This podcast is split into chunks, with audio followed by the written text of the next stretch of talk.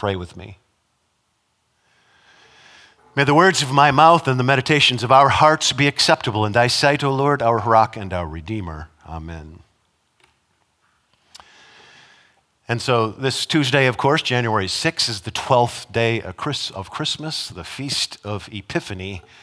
And I've always thought it was fortuitous that on that day we meet these three strange wise men from the East at a time of the year when we're all making our New Year's resolutions, determined to become thinner, smarter, kinder, and soberer. We know next to nothing about the Magi, certainly a lot less than we pretend to know. We pretend to know that they traveled by camelback from the Far East to Bethlehem, but Scripture in the New Testament mentions no camels, and some renderings, for instance, on the cover of this morning's bulletin, show them on horseback. We pretend to know that there were three of them, but that's just a guess based on the number of gifts they brought to the baby Jesus. There might have been two or twenty. We pretend to know their names Melchior, an old man with white hair and flowing beard, Balthazar, middle aged and black as pitch, and Gaspar, young, beardless, and Asian. The day of Epiphany, you see, which means the manifestation of the Lord, the revealing of God's very self to all of humanity. Every race, every color, every culture, every faith will kneel in Bethlehem to offer gifts and oblations to the newborn king.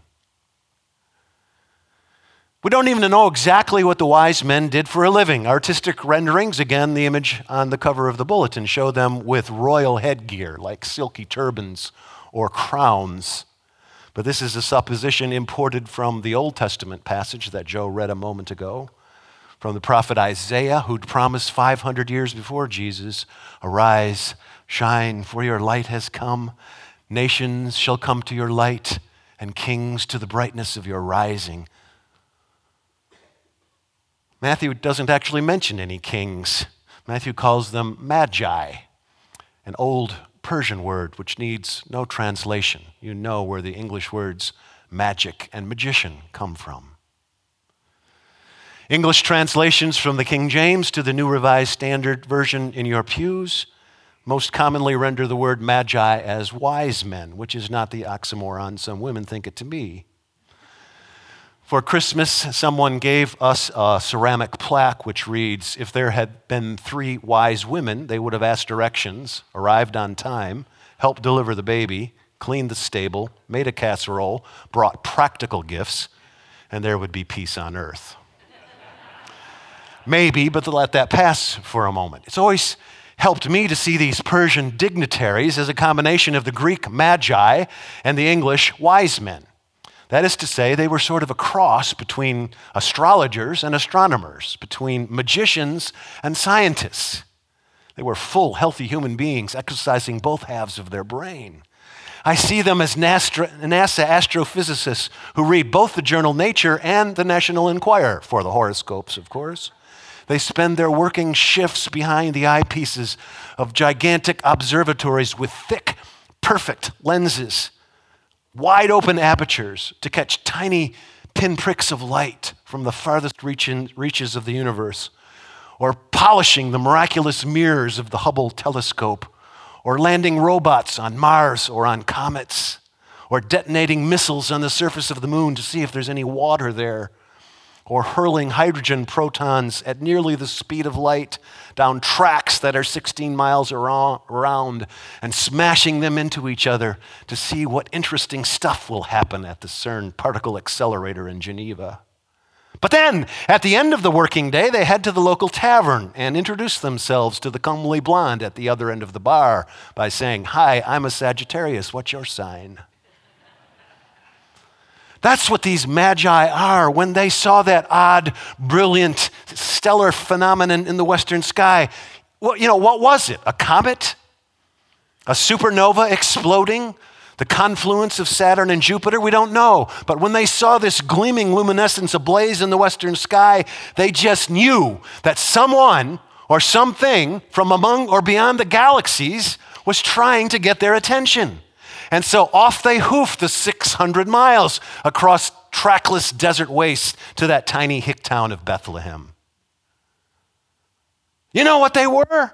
They were the linear ancestors of Coop and Murph from Interstellar. Have you seen this film, Interstellar? About Cooper, a former NASA astronaut, and his 10 year old daughter, Murphy. The Earth is dying, and someone needs to find a new home for the human race. And strange things begin to happen in Murph's bedrooms. Books leap inexplicably off the shelves, and the dust in the rooms begins to arrange itself into shapely symmetries. And 10 year old Murph thinks it's a ghost, but her father Cooper eventually figures out that someone or something from among or beyond the galaxies is trying to get our attention. They, he calls them, they, they're trying to speak to us. They're trying to tell us something. They're trying to tell us the way home. Who's they? I'll skip the big reveal for those of you who haven't seen it yet. Turns out not to be God, but it is someone from beyond or among the distant galaxies, and they most certainly turn out to be a Messiah. And Cooper is off on his harrowing interstellar adventure. Long before Coop and Murph and NASA, the Magi had their own harrowing interstellar adventure. It almost cost them their lives when they asked for direction at King Herod's palace. What a stupid thing to do. You never ask the old king where the new king is going to be born. But I love running smack dab into these magi the first week of January every year. I mean, think about who these guys were. They were faculty members in the astrophysics department at the University of Babylon, and they had tenure. They had published rather than perished. And let me tell you something there is nothing more settled and complacent and self satisfied than an academic with tenure. There is nothing more comfortable than knowing that you can never be fired for any reason except if you abscond with a million dollar grant from the Ford Foundation or start sleeping with a graduate student. Otherwise, you're safe. Why make this 600 mile journey to something new?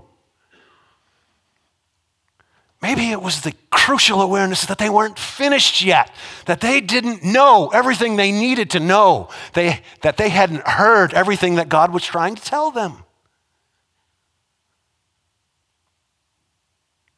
They didn't know everything there was to know, and that there was yet more meaning and mystery and magic beneath the cold, hard facts. You know who Max Planck is, don't you? Max Planck was born in Germany in 1858 into a long line of professors and theologians. As a child, he was an accomplished musician. He could sing, he could play the piano and the organ, the cello, he composed operas. But he was also mathematically brilliant, so he decided to study physics to the consternation of his family and his academic advisors. They said to him, Why would you go into a field where nothing has happened since Isaac Newton? The whole field is nailed down tight. We know everything there is to know about physics, they told Max Planck. As a professor at the University of Berlin around the turn of the 20th century, he was doing boring research on light and heat and matter. And over in the States, of course, Thomas Edison had finally figured out a way to make practical electric lighting. And the University of Berlin thought, thought Professor Planck might help German, Germany make a killing in the lighting industry. But he starts messing around with atoms. And he starts tugging on a loose thread in the fabric of electromagnetic theory. And before he's finished, he's discovered quantum theory and upends the whole field of physics. Now we know that we don't know everything there is to know in the field of physics. We know next to nothing. Nobody knows what's happening in the world of physics at the most elemental level. In order to be a scientist today, like Max Planck and like those magi, you have to be a magician too. Don't you think that the Magi who traveled those 600 miles from their comfortable, endowed chairs at the University of Babylon to the hick town of Bethlehem in search of magic, mystery, and meaning are lineal ancestors to Coop and Murph and Max Planck, who kept tugging at loose threads and asking their silly, childish questions because to them the world doesn't look all neat and tidy and sewed up tight. Well, so what, right?